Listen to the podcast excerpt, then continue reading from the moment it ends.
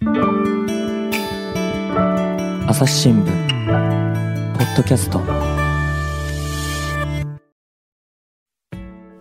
朝日新聞の神田大輔です。今回はですね新聞業界というのがテーマということでですね来ていただいているのがメディアラボの安藤翔一さんです。安藤さんよろしくお願いします。どうぞよろしくお願いします。安藤さんメディアラボね、はい、多分ねあの知らない人も多いと思うんですけれどもで何をやってるとこですか？はい。朝日新聞のメディアラボですね。2013年にできたんですけども、うん、まあ、あ社内でですね、えー、新規事業を作ろうとかあ社外の人と組んで新しいことをしようとかあるいはこの業界の未来をちょっと考えていろいろ探索してみようと、まあ、こういった組織ですね。うん。で安藤さんは何をしてるんですか実際？私はスタートアップ事務局というのがございまして社内で、まあ、新規事業を社員が考えるわけですけども、はい、まあ、これのサポートですとかインキュベートするような事務局の仕事をしております。インキュベートね。いいですね、はい、もうね皆さんも聞いてもらって分かる通りですねございますとかですね明らかに記者とは違う言葉遣い。えと編集局出身ではないんですよね。そうですね。もともと入社は販売局で10年ぐらい販売の現場をやって。あじゃあやっぱり販売店回ったりとか。そうですねあの東京と大阪で販売店の、まあ、を待っておりました。なるほどね。というわけで、まあ、そんな人だからこそ、やっぱり新聞業界のこともね、まあ、今もだから研究をしているっていうことなんですね。そうですね。あのメディアラボの仕事の中でやっぱ他社の動向ですとか業界の方向性ですとか、うん、まあ、こういったものをやっぱレポーティングするというのがございまして、うん、まあ、私いろいろ調べております、ね、だからそういうところをこう存分に話してもらおうと思うんですが、はい、まずはどんな話からしていきますか？そうですね、うん、あの最近のその新聞業界の発行部数ですとか、広告ですとか、早速数字の生々しい話が出てくるんですね。まあ、生々しいですが、そうですね、まあ、公開をされているものです別に隠しちゃいませんからね。隠しちゃいないですね。はい、えー、どんな数字？新聞協会が、まあ、いわゆる発表をしてるんですけども、はいはい、2020年が今一番新しい数字で公開されてるんですけども、大体日本全国で全国紙約あ全国で新聞が約3500万部発行されてます、うん、結構たくさんあるじゃないですか。そうですね、でも5年前の2015年には4400万部ありましたので、うん、そう考えるとまあ900万部ぐらい減っているというのが現状ですね。まあね、皆さんご存知だとは思いますけれども、新聞の部数っていうのはどんどん減ってるわけですね。そうですね、うん、まあ、この間のいわゆる CAGR、年間のその成長率みたいなのを計算すると、マイナス4.5%、1年間にマイナス4.5%ずつ減っているというのが現状ですね。うん、それ CAGR っていうんですか？あそうですね、うんうん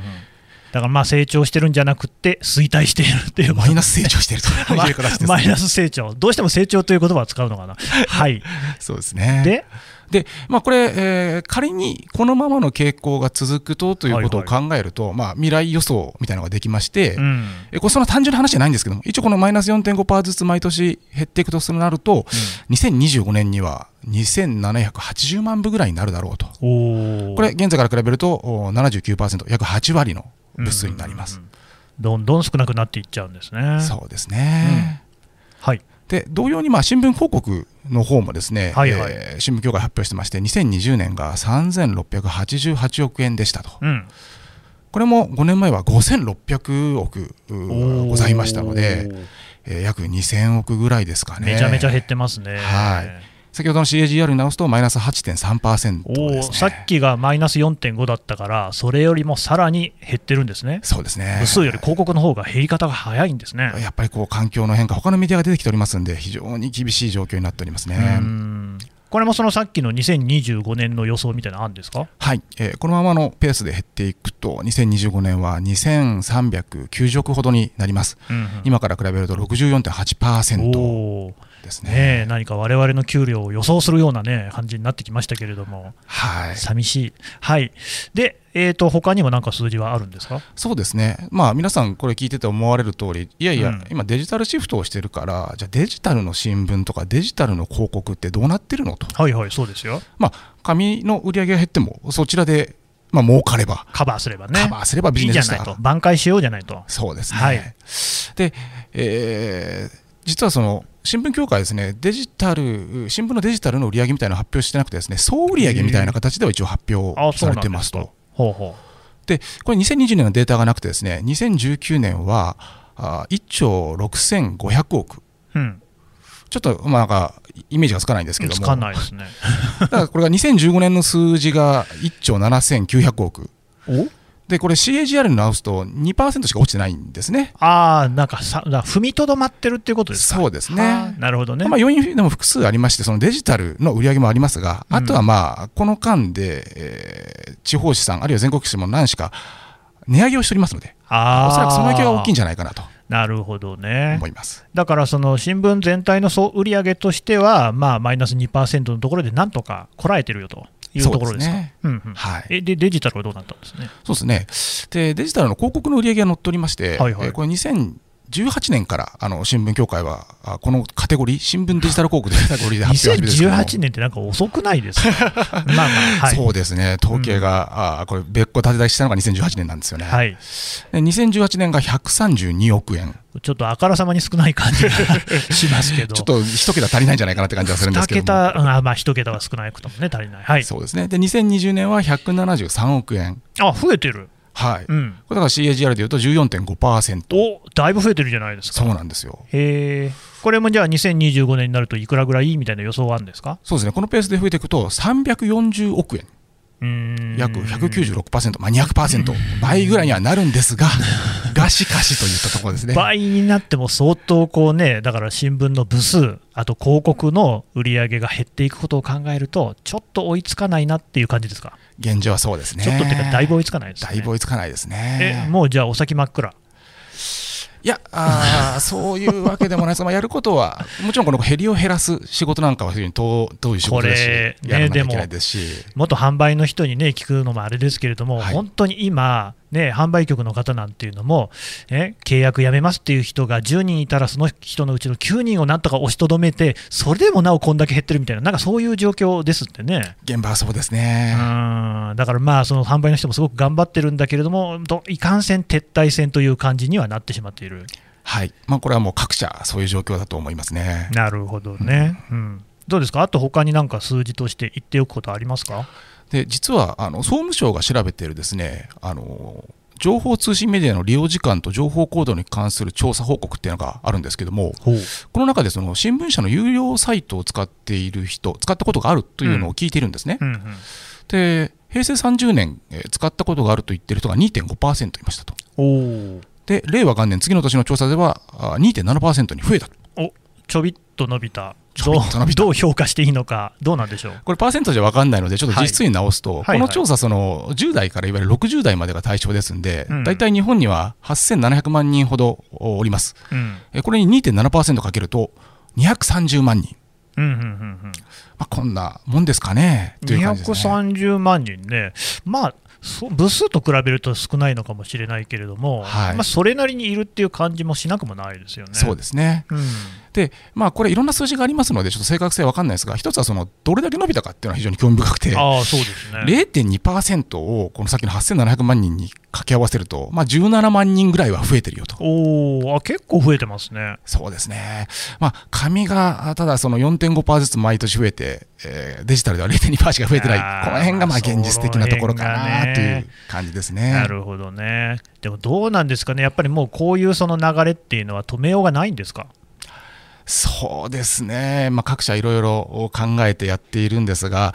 おそらく、おそらくと言いましょうか、そのアカデミアの世界では非常にこれ厳しいというような研究結果が出てます学術的にはですね。そうですね、学術的にはですね、あの、マスメディアのライフサイクル分析という論文があるんですけども、はい、まあ、これ、えー、どういった形でマスメディアえー、と接触しているかと、うんうん、まあ、特にライフサイクル、人生においてみたいな形で研究したものなんですけども、うん、ま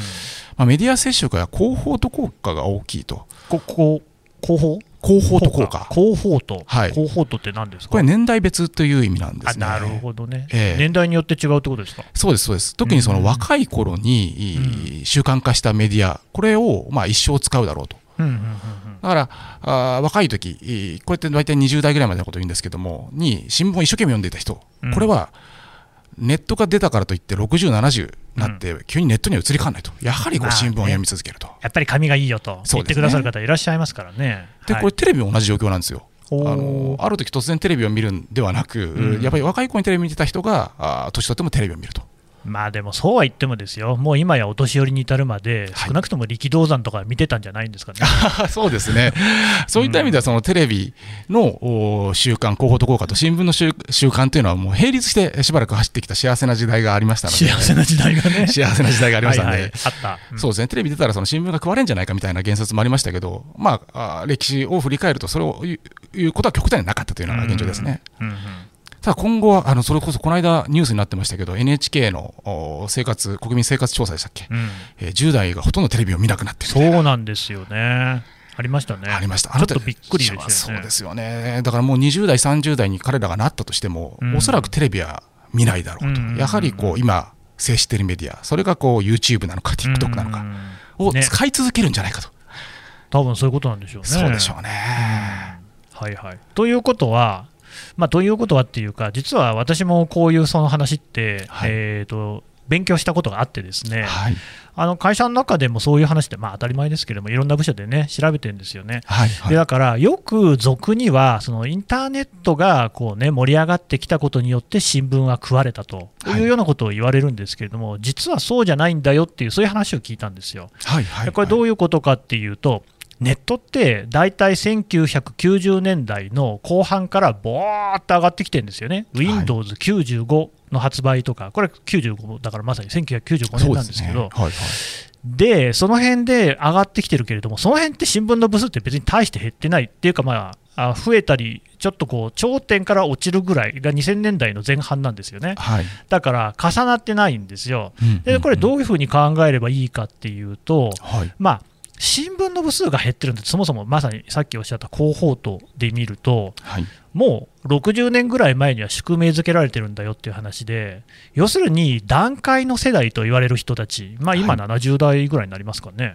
はい、の人たちが、もう新聞よりもテレビからニュースを摂取するようになったと。はい、でなんかまあ歴史を紐解けばですよ、あの新聞で今までずっとこうニュースを見てきた人っていうのが、ただしテレビって最初に出てきた頃は、あんまニュースやってないんですよね。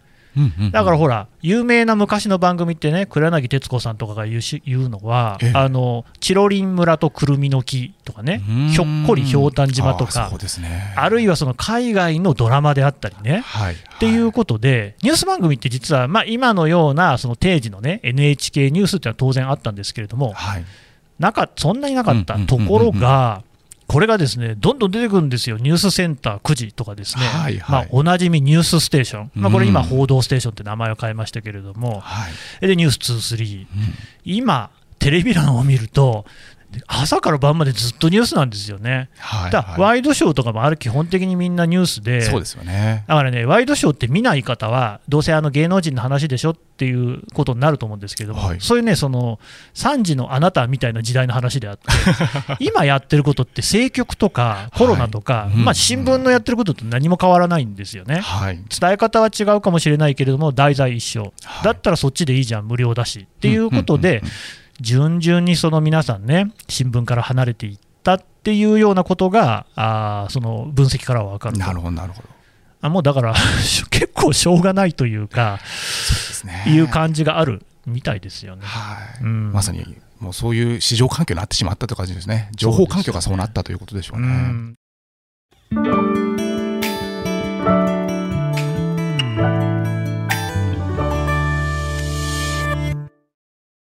朝日新聞ポッドキャストニュースの現場から。世界有数の海外取材網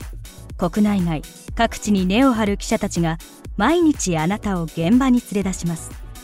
音声で予期せぬ話題との出会いを。朝日新聞ポッドキャストニュースの現場から。だからまあ、さっき言ったおっしゃったように、テレビもそうで、だからテレビが今、急速に新聞の後を追いかけてるんですよね。だからあの総務省のその調査だと、えー、60代以上あ、60代が最後でしたっけ、はい、そうですね、先ほどの調査は60代ですね。すごいたくさんテレビって見てるんですよね、はいはい、あのメディア接触率、時間、なんか1日あたり4時間以上とか必ず見てるんですよ、テレビをね。今でも10代の人たちとかって、はい、もう本当に1時間とかそんな感じ、えー、1日に1番組見るか見ないかぐらいの感じになってると、うみんな多分そのね、おっしゃったように YouTube だ、TikTok だ、はい、あるいは Netflix だ、そういう方向に行ってて、二度とテレビを見ることは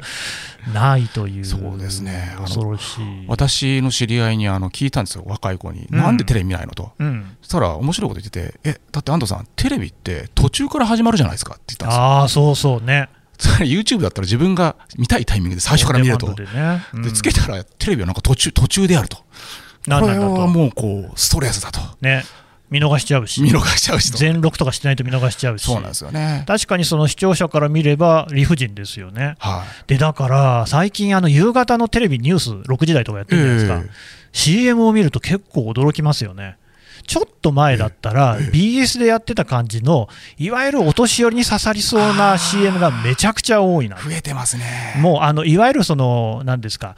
日本を代表するような企業の CM とはちょっと違うんですよね。通販みたいなやつとかそうそうそうそうそう。グルコフサミンがどうとかみたいな、ねえー、いやそれはそれでだから結局視聴者に合わせるとそうなってる。だね、やっぱね夕方のニュースって60代の女性が一番見てるらしいですよ。あそうなんですか。うん。っていうね。だから 時代はどんどん変わっているし、それに合わせあ、ごめんなさい、新聞の話でしたね。いやいや、面白いですね、メディア全般でやっぱそういう傾向ありますもんね。はい、であとはどんな感じのこう調査とか、アカデミアの話でしたよね、今ね。そうですねで、アカデミアの世界で、じゃあ、その若者がスマホとか、あるいはインターネットで情報を取ると、そういう習慣になってきましたと、うん、じゃあ、もっとデジタルで有料コードが伸びていいんじゃないかと、当然の、ね、そうですよね。疑問じゃないですか。0.2%とか言ってんじゃないよそう、0.2%しか伸びたらおかしいじゃないかと、ね、みんな見てんだろうと。はいはい。でこれやっぱりこう日本の市場環境が非常に影響してるんじゃないかなと思っております。どういうことですか？あのロイタージャーナリズム研究所が昨年出した発表なんですけども、はいえー、US ではですね、US ではアメリカですね。そうですね、USA、アメリカでは、かっこいい言い方しましたね。かっこよかったですね。はい、ちょっと言っちゃいました。はい、デジタルの有料購読はやっぱりこう20%ぐらいの方があのニュースに課金してるというふうにアンケート答えてるんですよ。ほうほう、すごい。先ほど日本の何パーセント、2.7とか、それとは全然違うパーセントですよね。うん、本当ですね。でこれはもうまさに広報と効果働いてるんだと思います、もうテレビは見ない、でもずっとスマホをいじってる、じゃあそこから情報を取ろうじゃないか、なるほど、でお金を払おうという人が結構いらっしゃると、で一方で、日本っていうのは、実はこの同じ調査ですと8%という数字が出てます、まあ、さっきより高いんですけど、例えばこれ1回だけとかも多分含まれてると思いますので、なるほどね、多少広いのかなと思うんですが、8%、うん、からイギリスですね、UK は7%、うんうん、だからこうかなり差が。あれじゃあ、イギリスもそんなにはみんな読んでないってことになるんですか、有料では。有料では読んでないと思いますね。これ、どうしてそういうそのアメリカとの違いが出るんですかね？これ、私、日本とイギリスって似ている環境が、情報環境であると思いまして、あ単に島国だってんじゃなくて、島国先進国モデルだと思うんですけども、同じ向こうも島国で先進国で、そうですね、昔は日英同盟なんて ありましたからね。はい、やっぱ日本には NHK があって、うん、あのイギリスには BBC さんがあると。ああなるほどね非常に公共放送が充実していて、そこがデジタル環境において有益で、ちゃんとした情報を出し続けているという状況ですね。強い、はい。で一方でやっぱ北米というのはあの、まあ、皆さん、ケーブルテレビにお金を払って加盟して、そうそうらしいです、ね、テレビ情報を取るような環境ですので、うん、じゃあ、それはケーブルテレビから取るのか、それともニューヨーク・タイムズが取るのかみたいな形で、そのスイッチングが起きやすい環境だと思いますね。そうなんですね、うんうんなので、えー、US では20%、うん、ただし日本や UK、まあ、つまり公共放送がしっかりしているところでは、どうしてもこれが上がりづらいあ、まあ、確かにテレビでも、アメリカの場合だと三大ネットワークっていうのは、はい、まあ、全部あの、まあ民、民営っていうのかな、公共放送ではないですもんね、ね。ね。公共放送もあんだけど、なんでしたっけ、PB なんとかみたいなとかね、なんかあんだけど、えー、あんまそこまで、あれってラジオだったかな、テレビではそんなに存在感ないし、うんうん、えあと CNN とかも当然だけれども、あれもね、あの民営ですから、ね、あの、いわゆる NHK に当たるような存在っていうのはないですね。はい。うんうん。でまあ、NHK さん、BBC さんの存在とともに、まあ、日本においてはやっぱヤフーさんですとか、あるいはちょっと先ほど話した民放さんもね、あのニュース番組が増えてる、ちゃんとしたニュース情報を出してると。じゃあそうなんですよ。はい、はい、結局お金出さなくても正確で質が良い情報が取得できるような市場環境になっておりますので、じゃあ新聞をデジタルでこぞって取るかみたいな感じにはなってない。逆に言うと、アメリカは正確で質の良い情報を得ようと思ったら、やっぱりお金を払わなきゃねみたいな環境になってる。そうですね、あの一説聞いたところによると、1か月に100ドルぐらいケーブルテレビで払ってたと、つまりそれが情報に対する支出なんですよ、あの可処分所得の中で。はいはいはいはい、で100ドル、まあね、1万円ちょっとだと考えると、そこそこですよね、まあ、これをこうニューヨーク・タイムズの10ドルに変えるとかいうことは、彼らの中では結構合理的な行動なんだなというふうに思いますね。確かにね、まあ、新聞なんかはね、やめちゃえばそのまんま丸々4000円が浮くみたいな計算されがちですもんね。そうなんそうなんですあなるほどだからね、菅さんもその NHK 払ってらっしゃると思うんですけど、はいはい、やっぱこう払ってる感みたいなの少ないじゃないですか。いや、だからあれって勝手にもうね、まあ、それは人によるんだろうけれども、あの引き落とされるっていうところがあるんで、そうですよねよくわかんないですよね。税金みたいでこう情報を買ってるみたいなイメージって国民あんま持ってないと思うんですよ、うん、払わなきゃいけないみたいな、まあ、そういう法,、ね、法になってるんですけど、の中でまあまあね。なので、まあこうね、新聞代払ってる感覚とはちょっと違う形で、まあ、2万5000円ぐらい払ってるわけですけど、国民がみんな。んそうなんですよね、はい、結構な額なんだけれども、ただそこら辺の意識っていうのはあんまりないかも、え、BBC もそうなんでしたっけ？BBC は国、あれってでももう確かもう税金からもう取ってんじゃなかったですか、ね、そうですあのかなり政府が支えてるような構造になってたと思いますね。結構そういう国って多くて、例えばフランスなんかも国営放送があるんですけれども、えー、そう全部ある税金というか、テレビ税みたいなのがそもそもあるんですよね、確定申告の時とかにね、そういうのも明記されてるっていう、ね、そうなんですか。まあ、あと僕、特派員としてイランにいたんですけれども、はいはい。イランという国はもう、あの地上波っていうのは全部国営なんですよ。チャンネルはいくつもあるんですけれども、国営、だからあの基本的にみんな国営のものしか見られないんですよね。だからそういうその違うものを見たいなと思ったら、はい、みんなあのパラボラアンテナみたいなのを買ってきて、衛星を違法に受信するんですよ。それは違法なんですか？違法なんです。でだからね、政権によるんですけれども、そのいわゆる保守的な政権が、はい、ついているとき、これはまあ今、ロハニさんっていう人が大統領やってて、はい、まあ、今度、選挙で変わるんですけど、任期が来ちゃうんで、その前、アフマディネジャドっていう人がいたとき、この人が大統領だったときには、ですね、えー、いわゆる当局が、その皿をですね、パラボラアンテナを各こう回って、バンバン割ってたんですよ、ね、違法だから。なるほど。そういうような時期もあったっていうぐらいで、まあ、各国によって事情はそれぞれなんだけれども、結構国営放送の影響力が大きい国っていうのは少なくないですよね。そうですよね。ちなみに NHK さんはその、デジタル化予算を結構取ってらっしゃいまして、取ってる、はい、あの売上というか、彼ら、まあえー、受信料収入って言ってますけど、まあ、6900ぐらいあるんですけども、まあ、デジタル化予算に191億。計上されてます、これは多分どこの新聞社より当然多い数字を、どこのテレビ局よりも当然多い数字を計上されてます、ね、考えてみると、僕もしかし、朝日新聞社のデジタル化予算って知らないですけど、こんなにはない。当然こんなにはないですね。そもそもだってさっきの新聞デジタル広告の全新聞社の売り上げみたいなので、2020年173億とか言ってましたよね、そね。それより多いじゃんっていう、まさにまさにおっしゃる通り新聞全部なんかがこう束でかかっても全くかなわない感じですかね。そうですねまあ、かなりこれ NHK さんも抑制的に民あ民業圧迫にならないようにということで予算抑えめに計上されてるみたいですけども、まあ、でも世の中の流れですのでその災害時にちゃんとデジタル上で放送する、国民のために情報を出すというのはこの NHK さんの使命ですから。いやでもね本当正直いつも思いますよ、はい、NHK のサイトはニュースがねすっきりと見られていいなって、そりゃ広告入ってないからいいですよね。我々だってそこはね一生懸命頑張って、はい、こうなんとかこうね皆さんになるべくねたくさんの人に無料でもね記事読んでもらいたいと思ってますけど、はいはい、そうしたら広告は絶対入れないとできないですから、そうですね。そこ NHK さんと比べられてもなと、さらに最近、その記者がノート始めたりとか、いろいろやってるんじゃないですか。NHK のねあの、うん、意欲的な取り組みですね、私もよく見てます、あれ。本当にね、まあ、いいんだけど、民業圧迫ってああいうことじゃないのっていうふうに、どうしても思っちゃいますけど、そうですね。うん、はい、はいでそういう NHK の状況があるっていうことですけれども、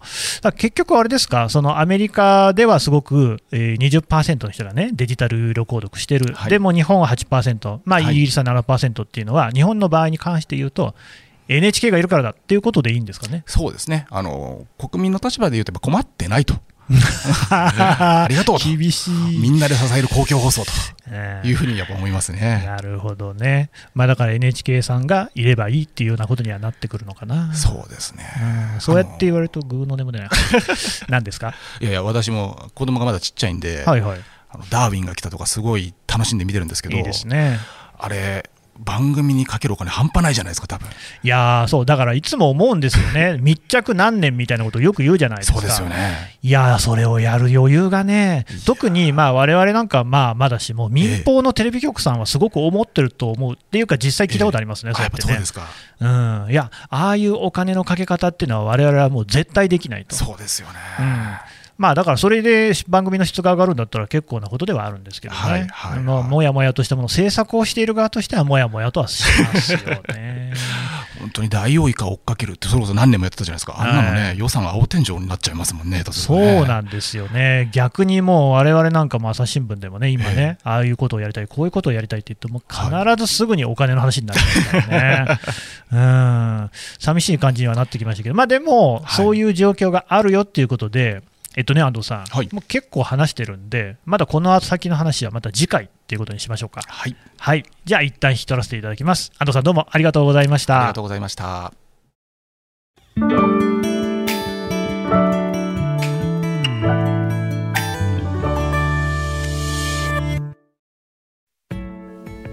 はい、というわけで新聞業界の状況というか、まあ、メディア業界全体の状況につきまして、えー、朝日新聞メディアラボの安藤翔一さんのお話を伺ってきました。で安藤さん、はい、メディアラボの事業、せっかくだからちょっとここでね告知してもらおうと思うんですけれども、例えばどんなのやってるんですか？そうですね、えっと、一番最初に事業として立ち上げたのは、自分史事業というのを行ってます。自分史はい、って何ですかねこれはあの高齢の方が、まあ、比較的多いんですが、うん、やっぱこう自分の人生を振り返って本にしたいと。うん、わあなるほど、はいはい、でも私は書けないと。まあそういう人もいらっしゃいましょう、ね、いらっしゃいますね。うん、でそういう方に、えー、朝日新聞社にはあ記者あるいは記者の OB だったものはたくさんおります。そりゃそうです。物書きのプロばがたくさんいます。いっぱいいます。そういう方がまあ言ってみたら取材に行って。うん、お話を伺って、本にしてあげるというサービスを行っております。なるほどね、これは結構需要ありそうですね。これは結構ご愛顧いただいておりまして、うん、あのまあ、コロナで最近ちょっと受注減ってしまったんですけども、ずっとこう説明会みたいのをしますと、はい、ぜひ作っていただきたい、作りたいという方がですね毎回何人も集まってくるような状況ですね、うんうん、やっぱりね、ここは記者が、プロがね、あの書くっていうことになると、まあ、あのいわゆるそういった修行みたいなのをずっとみんなしてきますしてきていますので。えーあと OB の方なんてそれこそね40年、50年とやっているわけだから、ま、そこのクオリティは多分外さないと思いますから、はい、ちょっとね興味のある方はこれメディアラボに問い合わせれば分かるんですか？あそうですね、あのー、ていうか朝日新聞に問い合わせれば、ね、問い合わせればあのホームページもございますのでぜひ見ていただければと思います、えっと、正式な名前は自分史？そうですね、えー、朝日自分史朝日自分史ですね、はい、はい、ぜひちょっとねあの興味のある方は見ていただければと思います。安藤さんどうもありがとうございました。ありがとうございました朝日新聞ポッドキャスト朝日新聞の神田大輔がお送りしました。それではまたお会いしましょう。この番組へのご意見ご感想をメールで募集しています。ポッドキャストアット朝日ドットコム。podcast アットマーク朝日ドットコムまでメールでお寄せください。ツイッターでも番組情報を随時紹介しています。アットマーク朝日ポッドキャスト。朝日新聞ポッドキャストで検索してみてください。